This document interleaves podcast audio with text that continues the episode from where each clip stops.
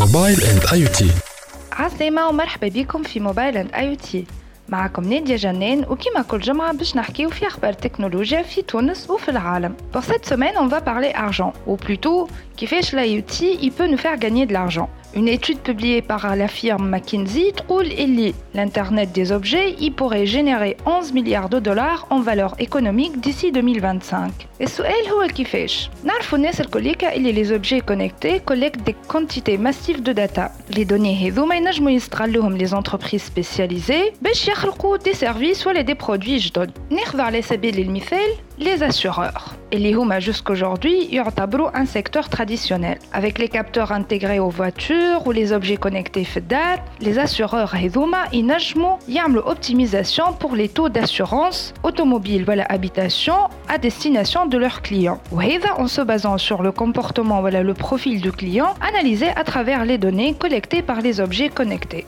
Il baladie Zeda et Najmo les plateformes IoT ou Najmo les citoyens bien évidemment des services JDOT qui m'a par exemple un service d'analyse du trafic routier ou qui m'a ناس بكري اللي ما عنده فلوس لا يعنق لا يبوس لا يشم ريحة الحرقوس. كان هذا كل شيء في موبايل أند آي تي الجمعة هذه.